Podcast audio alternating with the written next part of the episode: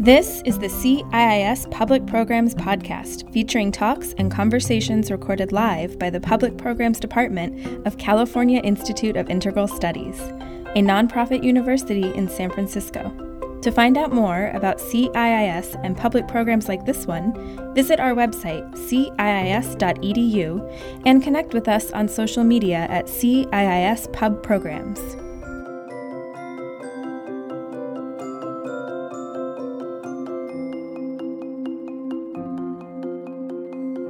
Hi, Melody. Hey! Long So- time no see. Long time no see, like a few minutes ago. Yeah. And we had the pleasure to meet on over the weekend. And we are both in our homes and we're also in our little cafe area that we're creating to have an intimate conversation, I'm hoping, in the midst of however many people are tuning in. But um I'm appreciating um, a sense of immediacy with you already. Me too. And I'm really looking forward to uh, engaging you in your in a conversation that this is, your book is such an amazing starting point for what what we're sitting with, what's troubling our world right now, and it's affecting all of us. So, what incredible timing for this medicine that you have gathered right for for right now. Yeah, I always say I say in the book that the beloved's timing is better than mine and consistently has proven to be better than mine, but only in retrospect do you see that. So I don't see that right now. but come back to me in a year five. We'll see. and maybe by the end of this conversation, we'll Yeah, who knows? made some connections with that. So, just in getting us started, I wanted to just say a few things. Um, well, about what I what I, one of the things that we talked about in our pre-conversation. I asked you what would be meaning might be meaningful to you um, as a question that I could ask you. At, during this time together and you and you said it was really wanting to hear what's meaningful to your readers um, and I really took that to heart. And I love the question because it's also an invitation to connect with you, to connect my experience with your experience. And um, I said right to you right before we got on this call, uh, this call, this cafe, this conversation was the end of your book felt like the call for the beginning. You know, there's that circularity about it because it's so rooted in your your history um, the place where all of the parts of you, past, present, and future, come together, um, and the wisdom of your ancestors. And it's a call, I think, for me as a reader or for any reader to situate this wisdom in our own traditions and our own teachings. I'm, Mhm. I'm inviting that into the conversation. Yeah. I hope so. Yeah. Thank you. And uh, maybe that's also something to say to the folks that are listening at, that as as you all are listening and watching us, to be thinking about how does this connect for you with your own traditions. Um, it really feels like the heart and soul of what what's going on. So the other thing, it's the only part of this that feels a little bit structured, is that I wanted to start by um, sort of imbuing the spirit of these of, of these prescriptions into this time with everyone who's who's tuning in by reading um, reading a poem that is attributed to Rumi, and I'm being very careful here because Yeah. Melody and I spoke about this beforehand. It's attributed to Rumi, but there's some question as to whether it was actually written by Rumi or it's apocryphal. But we do know it's in English and it's in Farsi, and it certainly embodies the spirit of Rumi.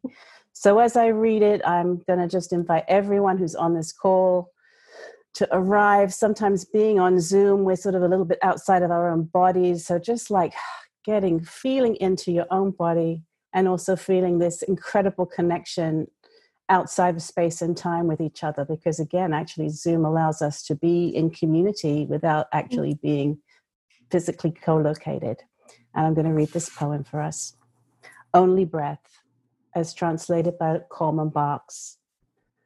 Not Christian or Jew or Muslim, not Hindu, Buddhist, Sufi, or Zen, not any religion or cultural system. I'm not from the East or the West, not out of the ocean or up from the ground, not natural or ethereal, not composed of elements at all. I do not exist. am not an entity in this world or in the next. Did not descend from Adam and Eve, or any origin story. My place is placeless, a trace of the traceless, neither body or soul. I belong to the beloved, have seen the two worlds as one, and that one call to and know. First, last, outer, inner, only that breath, breathing human being. So, with that, how does this inform, in a nutshell, this book that you've created, knowing that most of the folks here in the call probably haven't read it yet? Sure. Um, just to give you a sense of the book itself, I, I would yeah. say each, this book is not a collection of just translations of Rumi's work. There are translations in each chapter, but the the chapters are different diagnoses. I call them diagnoses, uh, but they're basic human emotions from wanting to depression to fear to anger to disappointment. Uh, part of the human condition, right? So each chapter is a different diagnosis and a different prescription or series of prescriptions, um, focusing on one which to me was seemed to be the prescription that I gleaned uh, from Rumi's work, and not just from Rumi's work, from my father's interpretation of Rumi's work for me. Um, he is very much a Rumi addict, uh, and like most children of addicts, I grew up resenting the object of my father's addiction, uh, being Rumi, uh, and it wasn't until later in my life that I actually came to uh, his work uh, through a series of events. I'm sure we'll get into. but effectively losing my mind mm-hmm. um, and opening my heart, uh, waking up to intuition and shutting down intellect. Uh, and when that happened, suddenly this mm-hmm. poetry made sense to me that my father had been reciting to me my entire life. Mm-hmm. Um, so I forget now what the original question was, but I was just giving exactly that. It was just about realizing that most people won't have read the book. So, yeah. in a nutshell, what are you in? What's the pathway that you're opening up to introduce yeah. us to? So the first thing that catches my attention is the well, an idea, um, uh, uh, the idea about sanity. Some ideas about what does sanity mean. Yeah. Um, and the fact that your father c- called you in and brought you in to Rumi as a healing balm, mm. as a mm. wisdom, and as a as someone who's worked with with the mental health system in a, kind of against the dominant mental health system yeah. my entire adult life yeah um, and because i'm in the expressive arts therapy world in particular um, i'm really interested and curious to hear hear how you would compare the medicine of rumi with the medicine of um, the more conventional what, what we what we actually formally name as medicine within right. the health field uh, so my father is a physician uh, and the reason i called it the rumi prescription is because he actually writes these down as prescriptions mm-hmm. for me. Um, but the in terms of the mental health system here and, and so many other places around the world it's centered on dehumanization. Um, whereas rumi is centered on spiritualization. Like these couldn't even be farther apart from each other. Like rumi says we're not human we're spirit like we're beyond. There is no self. The self is all connected is one right? Our the system says oh you want a self? We'll give you even less than that. The system is beyond dehumanizing. And for me the immediate recognition of that was being hospitalized and having acute mania within 24 hours of a period of having a beautiful beautiful mystical experience. Um, like I, I've had two mystical experiences in my life. This was the second. It was far more intense than the first. And it was the first had no damaging side effects. The second had a lot, uh, which included acute mania and psychosis.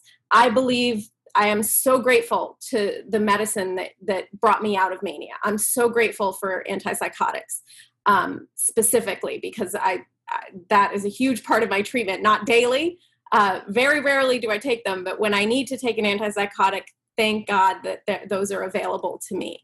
I do see them often overused. Um, there was a year, several years back, where one of these antipsychotics was like the best selling drug uh, in the country, uh, which is crazy because it's meant to treat like a whole separate, like really serious kind of crazy. Uh, and we were giving it to everyone.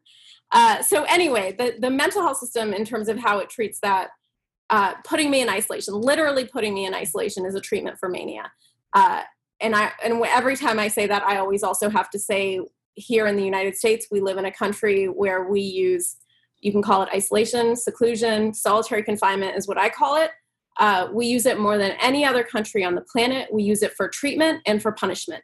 It works for neither. In fact, it's counterproductive. It induces symptoms of mental illness in people who don't mm-hmm. already have it. And I know, Shoshana, based on your work, you know all of this already. Um, anybody who studies this for just a tiny amount of time knows this. Mm-hmm. Why our system can't fix it, I have no idea. Um, but that isolation is very much the opposite of what Rumi teaches, is the way that you bring your soul back.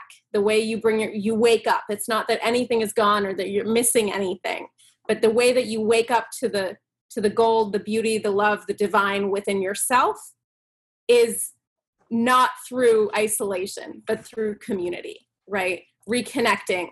Um, and what we do to people in mental health crises is we disconnect them. And that is a beautiful way to make them sicker uh, and and that certainly happened to me. And not just that to traumatize them which is why i'm a huge and i know you are as well a huge fan of trauma informed care. Mm-hmm. what we call culturally competent care which honestly to me is just listen. I don't like i don't expect my mental health provider to know everything about islam but i expect when i say something about islam that my mental health provider who is not muslim and doesn't know anything about islam doesn't say to me no no that's not islam which happened to me you know um, just listen. It's it's really um, not that hard, and I think yeah. the ins- the human instinct to help is there, mm-hmm. but there there's a hierarchy, and and when it comes to mental health, it's it's more, worse than it is in the rest of the medical community. I think uh, because I had a pancreatic tumor, so I spent a lot of time in the hospital for that, and that was deeply dehumanizing. Mm-hmm. Nothing, nothing wow. compared to the way I was treated in the psychiatric facility. So uh, obviously, I have a lot of feelings about yeah. that. Quite rightly so, and it just it makes me think about how little how little has changed over the years when it comes to the the psychiatric um, end of the mental health profession. That those things may have shifted in terms of psychotherapy and the um, services that are available for folks who are in private practice. When we get to state mental hospitals, not so much has shifted. In fact, things are pretty similar.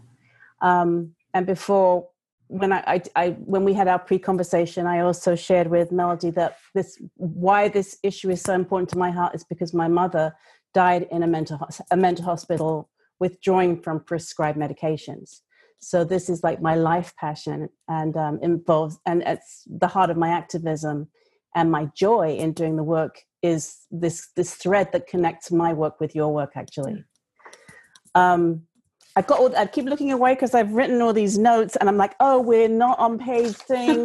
Something that i wrote exactly about this. I was drawn to some things that you were saying um, in the book about um, some definitions of rumi talking about madness right? And mm. the, some of the distinctions that he was making between you know kind of ecstatic crazy the, the, there's a mm-hmm. craziness that is about the ecstatic experience.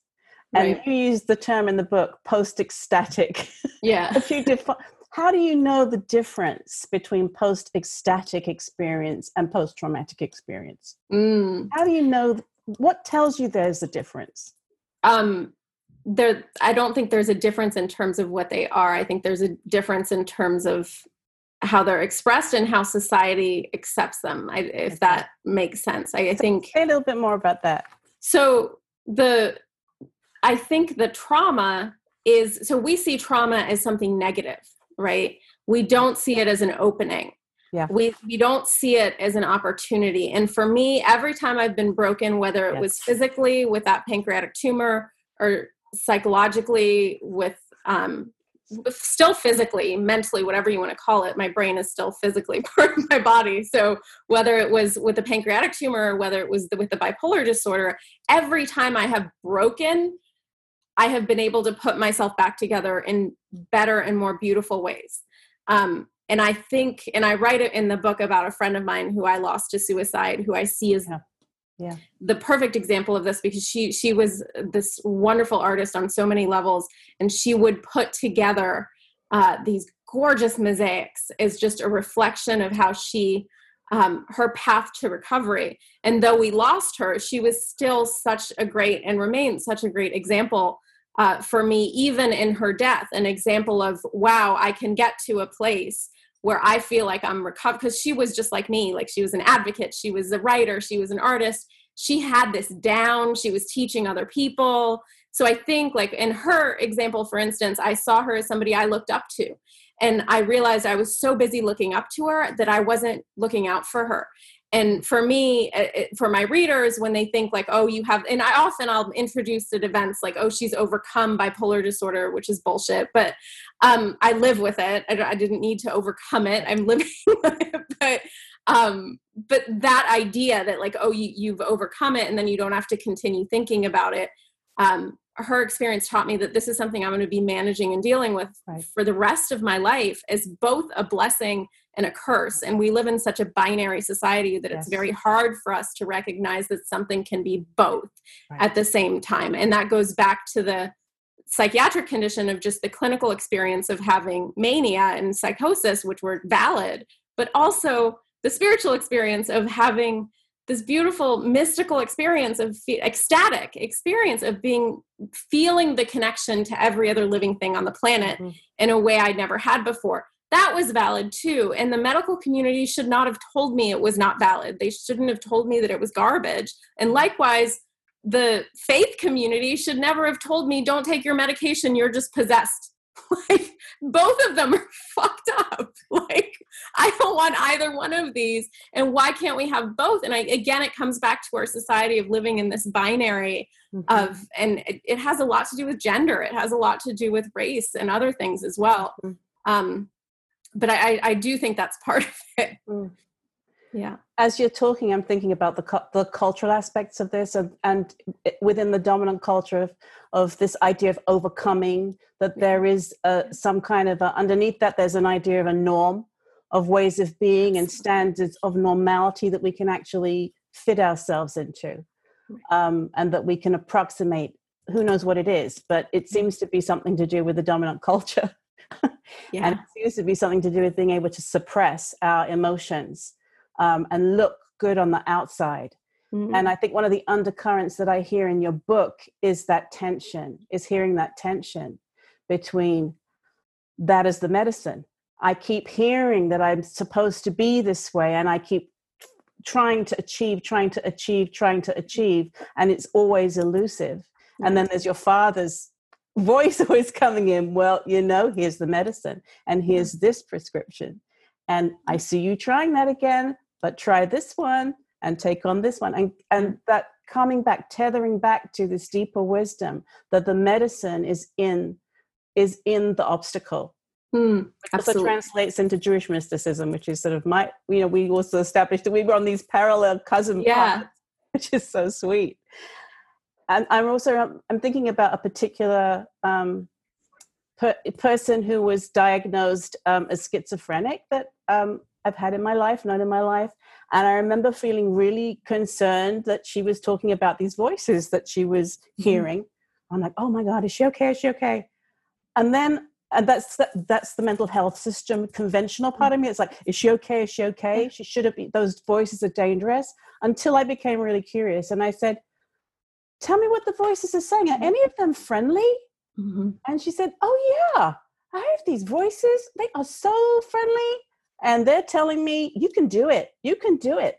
You know, and it's like stepping back and realizing how much we as um, mental health workers or healers, or however we want to position ourselves, right. are so much of creating, co creating either an opening right. to understand how the, the um, diagnosis itself right.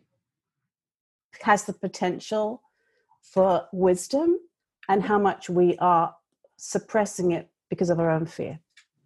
Mm, yeah, and I that's why I call these diagnoses because I know all of these things that I talk about with pride. Like that's, you know, but mm-hmm. you calling like the the system calling what I have bipolar disorder is as much a diagnosis as pride to me. I mean it's it's a valid and important diagnosis in terms of how much like what kind of treatments i, I might or might not right. pursue. Um and and i believe in that part of it but i also believe there is so much that we do not know about what i call conditions um, what the medical community still likes to call disorders and illnesses and i still mess up and call it a disorder and illness because it's been internalized as well sometimes uh, but I've grown to see it as a condition, as something that that so right before frequently I get friends calling saying I, I have a friend of a friend who is dealing with so and so their partner who's in the midst of a manic episode or a crisis or whatever. Uh, we know you've gone through this and you're functional in society. You're not delusional. You're not jumping off buildings. Like, tell us tell can you help us in some way? Um, and i just like right before we we came on i just got one of these sort of requests.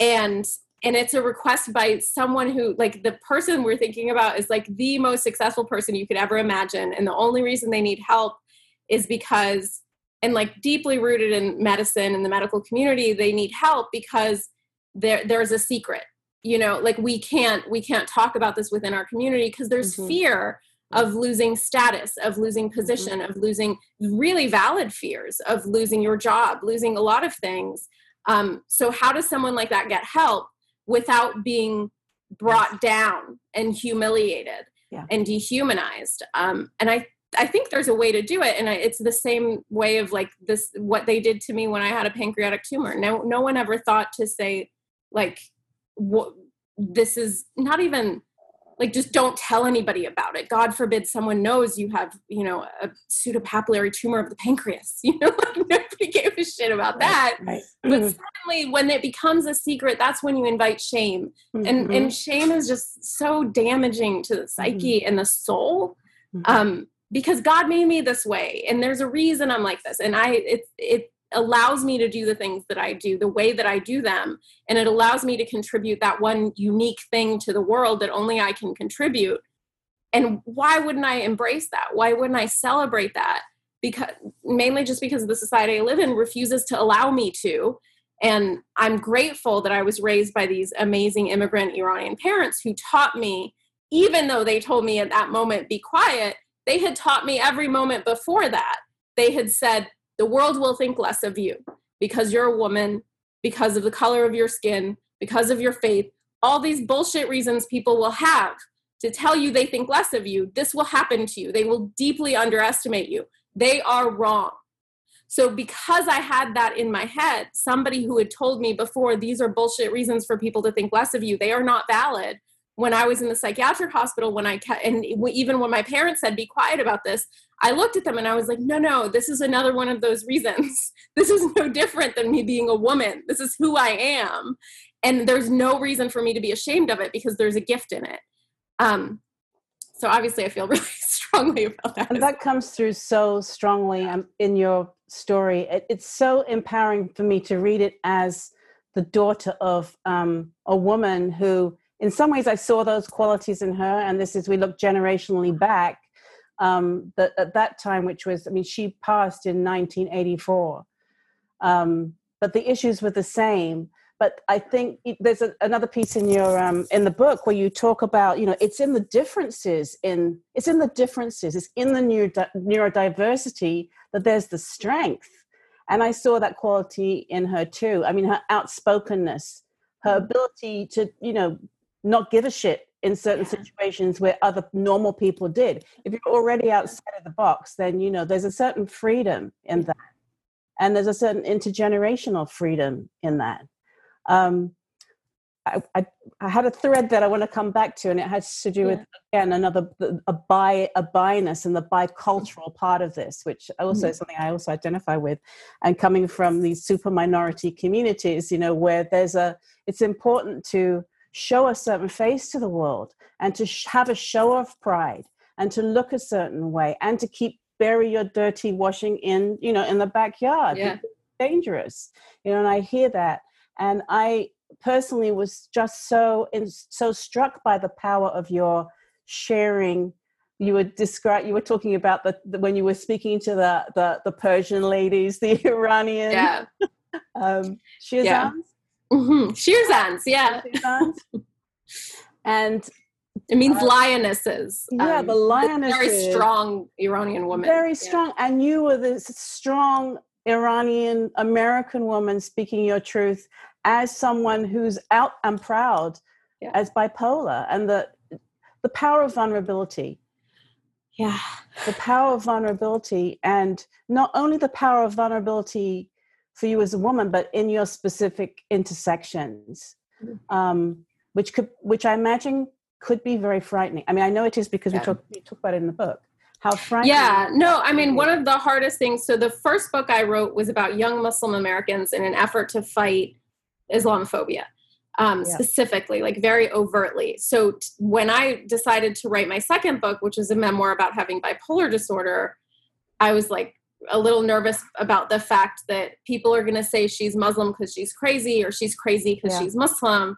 And what's been so great about this third book is it's brought me back to both of them in the sense that this is a deeply um, Islamic philosophy that Rumi is promoting, and that philosophy is love and it's and it's the kind of and, it, and it's madness it's this it's the saying of there there are two kinds of madness there is a kind that rumi promotes and that is the kind that is rooted in love and that's what makes makes a mystic. And then there's the kind that's rooted in fear and we're seeing a lot of that yes. um around the world that this is the kind rooted in fear is in love with borders and walls. Mm-hmm. the kind rooted in love is in love with bridges right?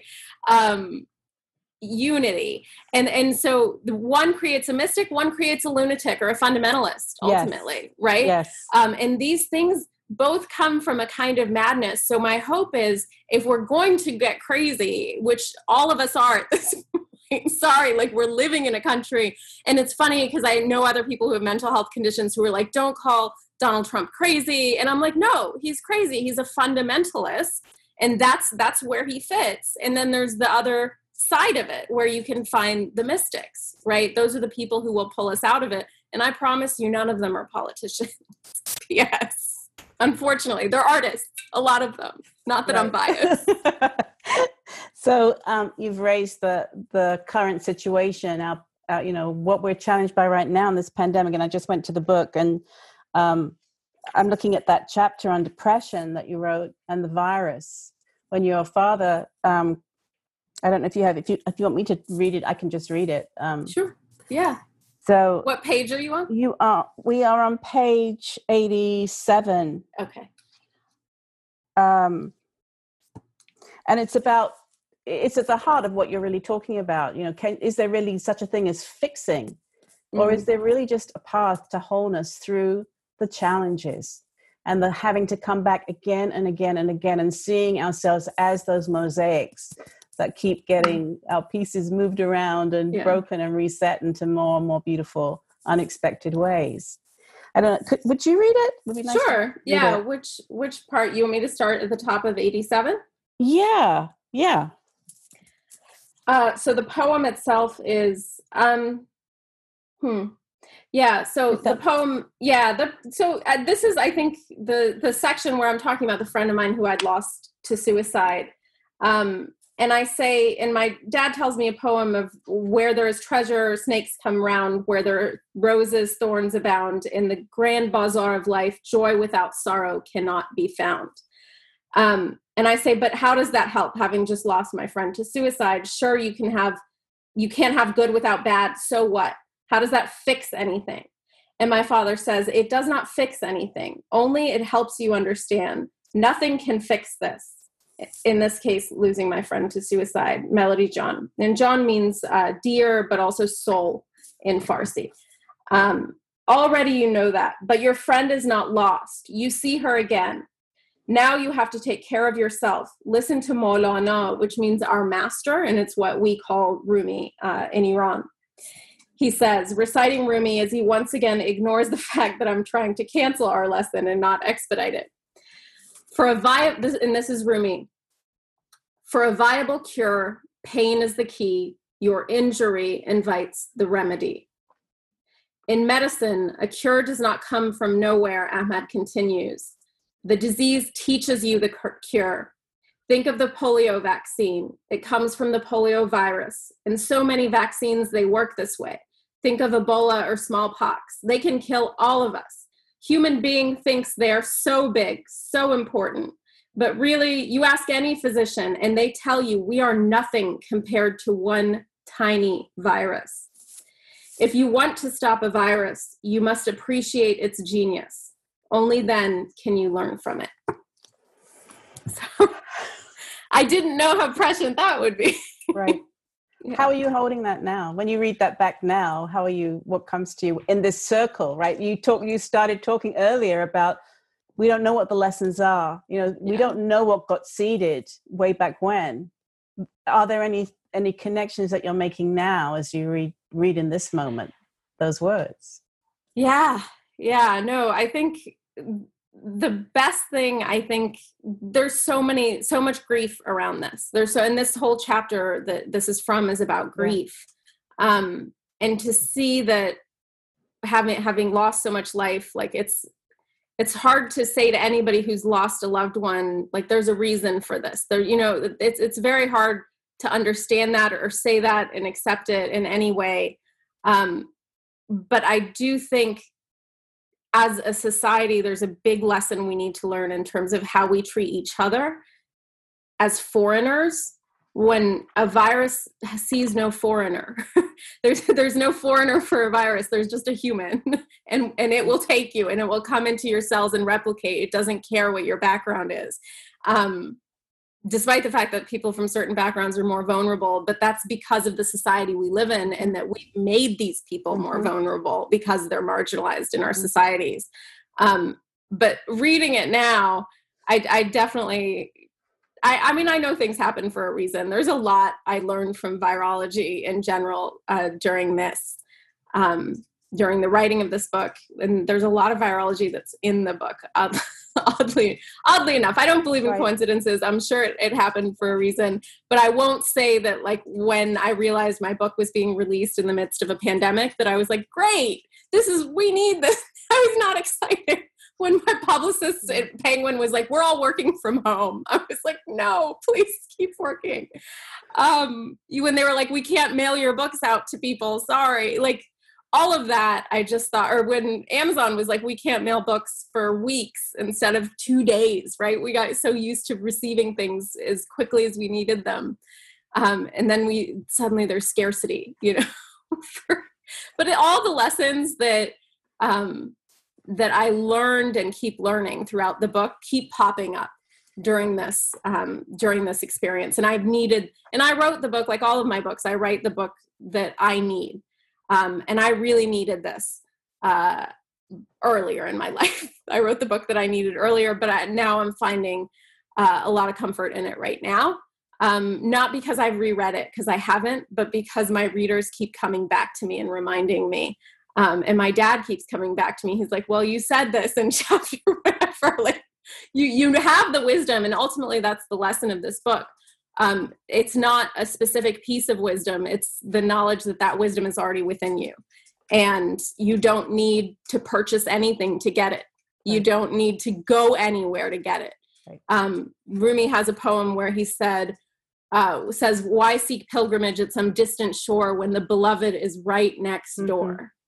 right now right. we can find the beloved at home literally exactly at home i was just thinking like you know following this through to its logic through its logic yes this is when your book is being published. Yeah of course.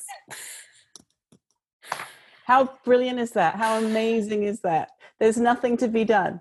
The mm. books will arrive when they arrive. And look at us. Look how amazing an opportunity it gave for us to be here in our living rooms yeah. with however many people distributed throughout who even knows where and i have no idea who's here yeah i yeah. know iis yeah. in in in one location in san francisco we wouldn't be reaching so many people in our conversation yeah across borders right across borders right that virus thank you you know yeah. to thank you virus for your ill for the Ill, suffering, but for bringing us together.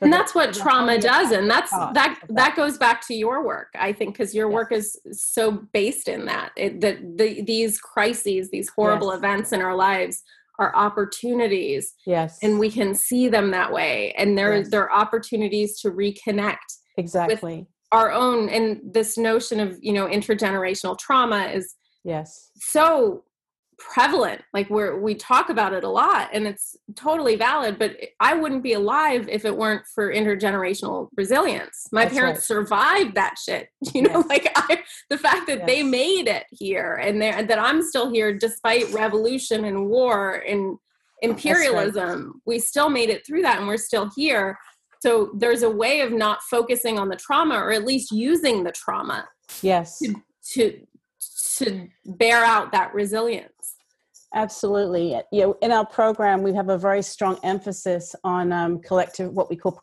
collective practices, and it's and it's. I think all of us in our core faculty are from more collectivist kinds of backgrounds. So it's it's somehow in the DNA of of of the we and it's it's uh, thank goodness because we we need the we in all of this. This is you know this if this wakes us up to the fact that we their individualism is a is a figment of our imagination yes. I don't know what else would you know. As you say this this invisible virus it, it will take us all down.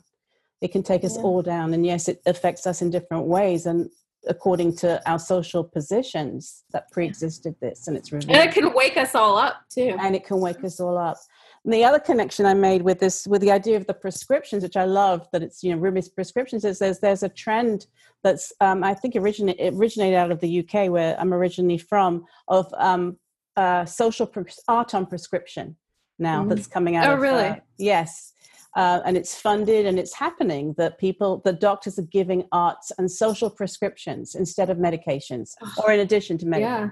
Yeah. And how brilliant that is and how it felt like your your work is really congruent with that and the larger culture the shift towards thinking about arts and what's life affirming as the prescription rather than the medication which is about suppression of symptoms. Mm-hmm. you know how do we manage symptoms but allow for joy. How do we mm. do both of those things? It's not about the buy it's about the integration. And it's I, you know i think the for me the best treatment separate from just love but the best treatment for me has been insight. Um, and that's those calls that i keep getting from people. It's from people who have family members who refuse to acknowledge that they have a condition that needs some sort of treatment yeah. whether however they they want to treat it because they've been told this is a condition you'll have for the rest of your life. You'll have to take this medication for the rest of your life. Like they're you're told this stuff as opposed to this is a condition we don't understand at all.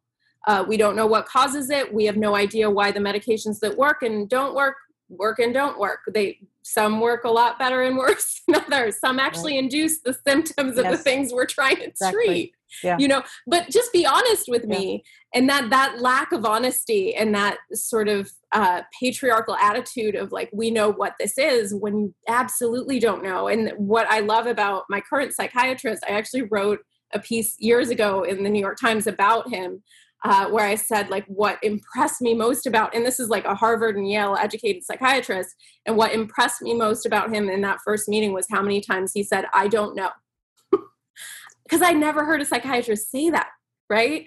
Uh, yes. Uh, and that's all I needed yes. to hear. I yes. didn't need the answer. I just yes. needed him to be like, I don't know, we don't know, you're a human being, let's treat you. Yes, exactly. Right. We have a phrase in our program, I don't know, but together we do.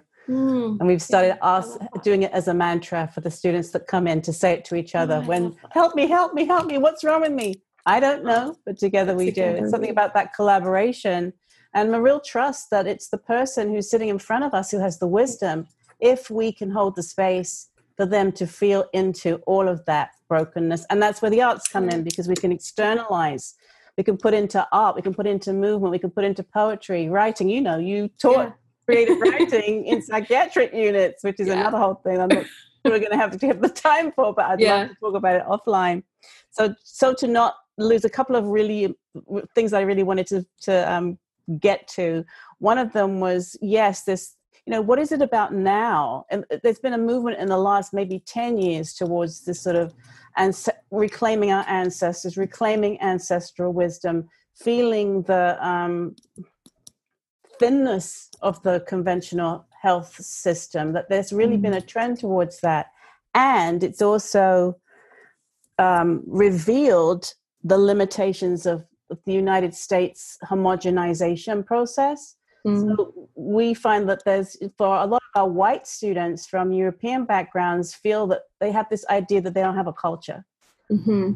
And so then, they run off to an ashram. right, run off to an ashram or adopt. You know, it's that line between where's yeah. the line between universalism and particularism?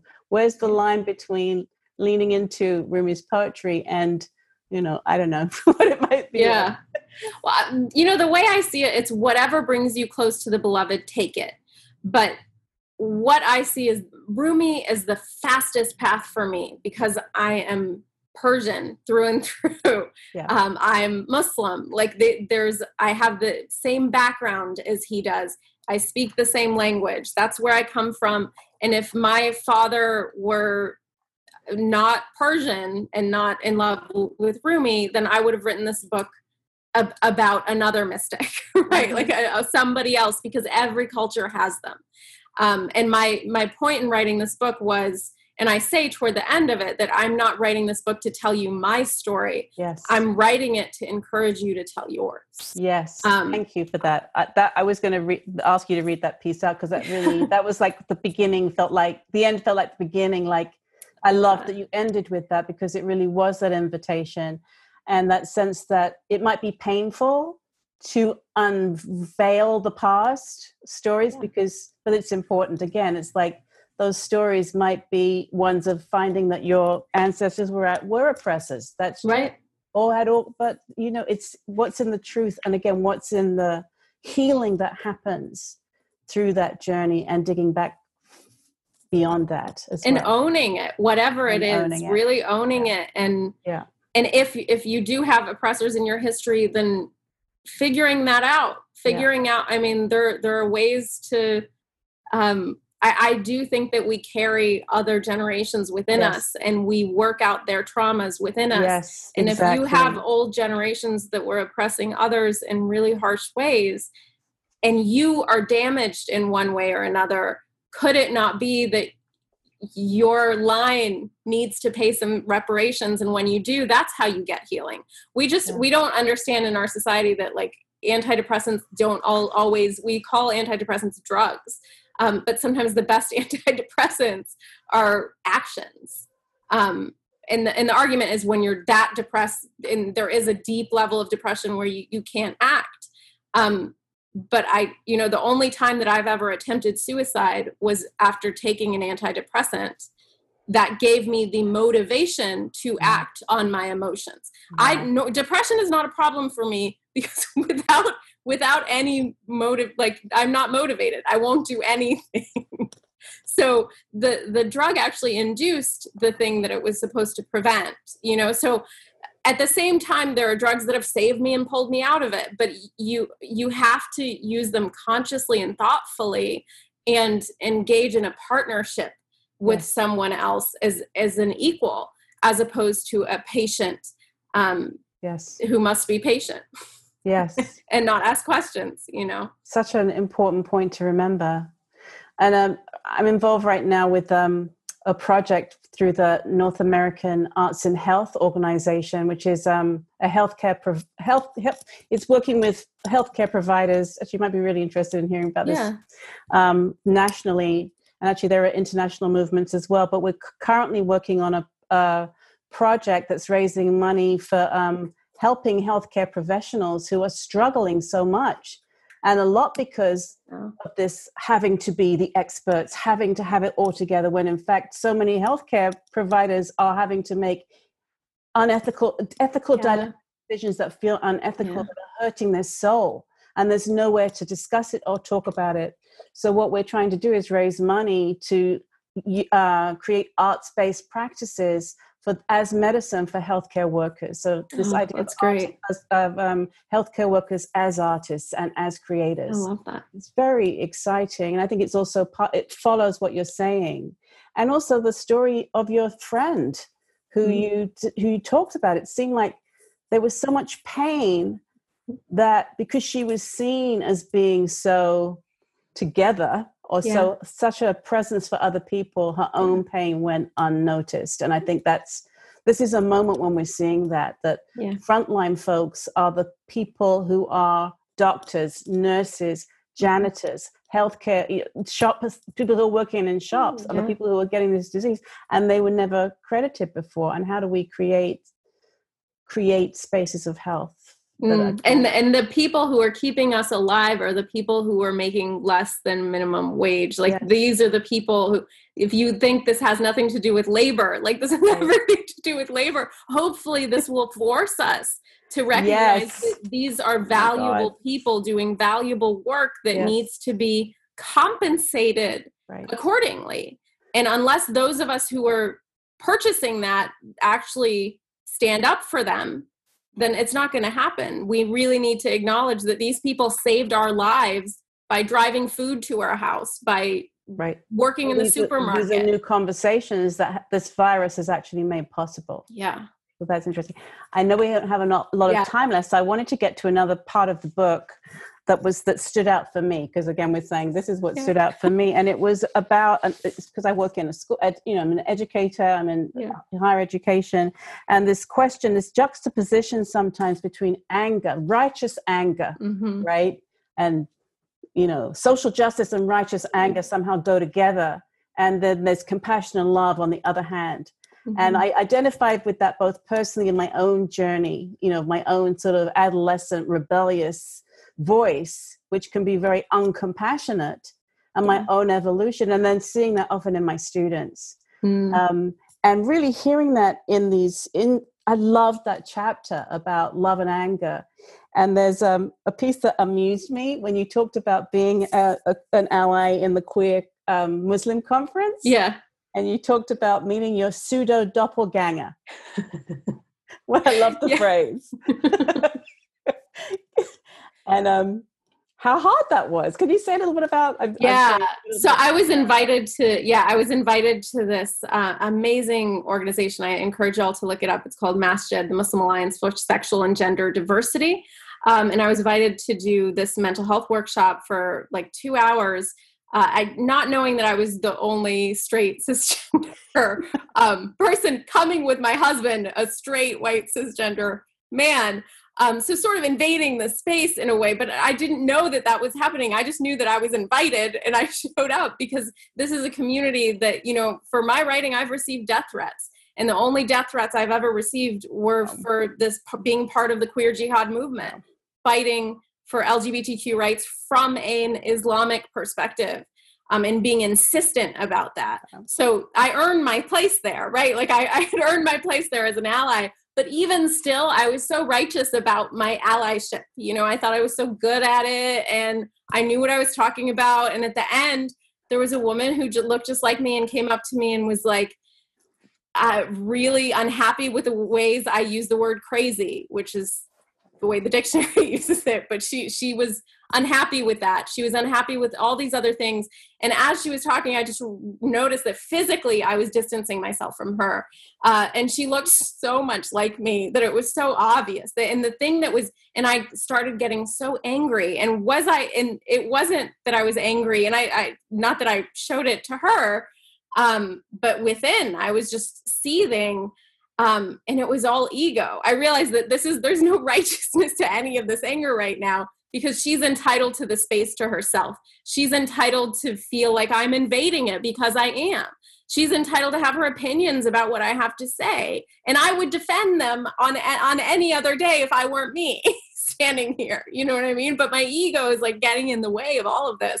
And my father's take and Rumi's take is all of uh, anger, so much of anger. I don't buy that all of it because I'm I'm still a big fan of Audre Lorde. I think anger has uses, but um, I also Yeah. think that so much of our anger is from ego. We're angry not because um, the right thing is not happening, but because the thing we want is not happening, the thing we think is right is not happening. And I see that in the lack of conversation across political parties uh, in this country right now, especially. Yes. She also struck me as your doppelganger. I don't know if you meant, maybe you did mean this in this way, in that you, I, I hear in the book you you struggling with your own righteous anger, mm. right? And your own yeah. experiments in leaning into Rumi wisdom, like you you describe, you know, oh, you don't look like a Muslim. That that whole part, and you know, you you back you checking yourself and like, well, I'm not going to go into what my normal right. rap would be around this. So I was also thinking about her as your doppelganger and like mirroring back, sense. you know, her righteous indignation at you that was also, that's also part of ego yeah right? absolutely absolutely. Yeah. Hmm. I didn't intend to write it like that but i'm glad that you got it. I'm glad it showed up. Yeah. that's how i kind of read it yeah. Um, it reminded me of a time when i was in boston and um, i was out with who i thought was a friend who a, a male i thought this is going to going to somewhere great. Who i thought was, was a friend. great. I thought he was inviting me out for wanted to get to know me. I met him at a conference. He was a mental mm-hmm. health worker and we were hanging out. And then he asked me out for a date. I'm like but i have a girlfriend. And he said you don't look like a lesbian. And i was not as evolved as you at the time. I said to him, Really? I thought you were gay. Which wasn't really true. Which wasn't, but, uh, but you know it got I, I was not in my higher power at that moment, but I love it.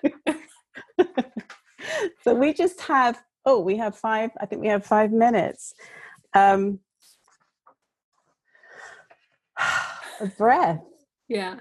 A breath let's see let's what's where are we now where are we now and where are we in the relation to the mystery in this moment i'm saying the mm. mystery in terms of what that was one of the things we wanted to invite in in terms of rumi where just let it let it unfold you know where mm. are we mm. now where's this conversation taken us my um during all of this while we were talking other things are happening around me. My cat is uh-huh. sitting right here. Patrick cat. My husband is over there. Our neighbor knocked on the door recently to be like it is pouring rain down downstairs and your car your passenger window is open. You may want to pull it up You've managed that all incredibly well. Oh yeah, all of that happening. But the I just I'm you ask in this moment. In this moment, I'm thinking like I can't believe I left the window down in the middle of a storm. Um, I don't know. Something about leaving the window down in the middle of a storm is striking me. Um, yeah. Anyway, that, that's what I'm thinking about. That's what's hitting me right now and no damage was done. My husband went and pulled it up, and it was okay. It wasn't that sitting through it. Yeah, sitting, sitting through, it. it, and it didn't. Yeah. It really didn't seem from the outside like anything was any storm was hitting. Well, thank God for the neighbor because it would have been open all night, right? So the beloved is right next door and comes upstairs and knocks sometimes to say, "Hey, you were kind of dumb when you parked your car today." Mm-hmm. Well, it, because we have a couple of minutes, and I wanted to go back to the uh, the end of your book, which felt like the beginning. Um, maybe to um, to actually do that, pull out the page that I found. Um, if I can give you the page, can you read yeah, it? Yeah, sure, absolutely. It is page page 234 mm-hmm. where you're talking about um, trading intellect for intuition from there? Mm-hmm. Sure. So this chapter is about pride and ego. That's the yeah. diagnosis here. Trading intellect for intuition by accepting my father's guidance while finding Rumi's prescriptions for myself, filling Rumi's prescriptions for myself, and prioritizing love above all else, I am slowly learning to quit reducing myself to my thoughts and achievements to quit comparing myself to others' carefully curated Facebook personas, to quit striving for perfection to the point of creative stagnation, and to quit chronically trusting reason over fate.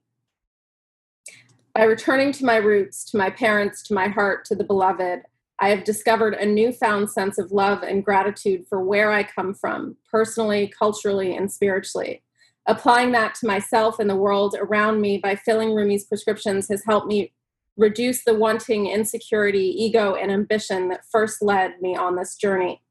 In the process, it has also mercifully reignited my creative spark, bringing me back from a madness far more common and insidious than manic depression, back from the trappings of my ego, back from fear and insecurity, back to the joy of creating for its own sacred sake, not my own errant egocentric one. that seems like a really great place to leave this. Yeah.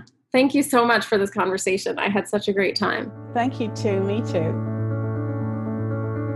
Thank you for listening to the CIIS Public Programs Podcast. Our talks and conversations are presented live in San Francisco, California.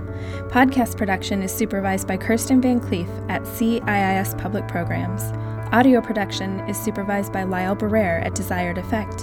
The CIIS Public Programs team includes Kyle DeMedio, Alex Elliott, Emlyn Guinea, Jason MacArthur, and Patty Fort. If you liked what you heard, please subscribe wherever you find podcasts.